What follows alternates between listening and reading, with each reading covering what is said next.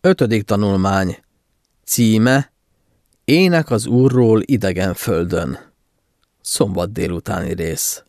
Hogyan énekelnénk az Úr énekét idegen földön? 137. Zsoltár negyedik verse.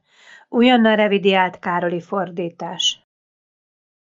Nem is kell mélyre ásni a Zsoltárok könyvében, hogy meglássuk, ezek az énekek nem tökéletes körülmények között hangzanak el, hanem a bűn, a gonoszság, a szenvedés és a halál világában. A rossz folyamatosan veszélyezteti a mindenható úr és igazságos törvényei által fenntartott stabil teremtettséget. Amint egyre jobban megmérgezi a bűn a világot, Isten népe számára az mindinkább idegen földé lesz. Ez okoz problémát a Zsoltárosnak, hogyan lehet tehát hittel élni idegen földön.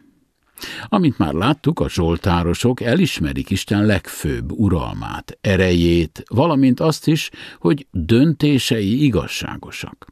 Tudják, hogy ő az örök menedék és segítség a nehéz időkben, aki soha nem hagy el.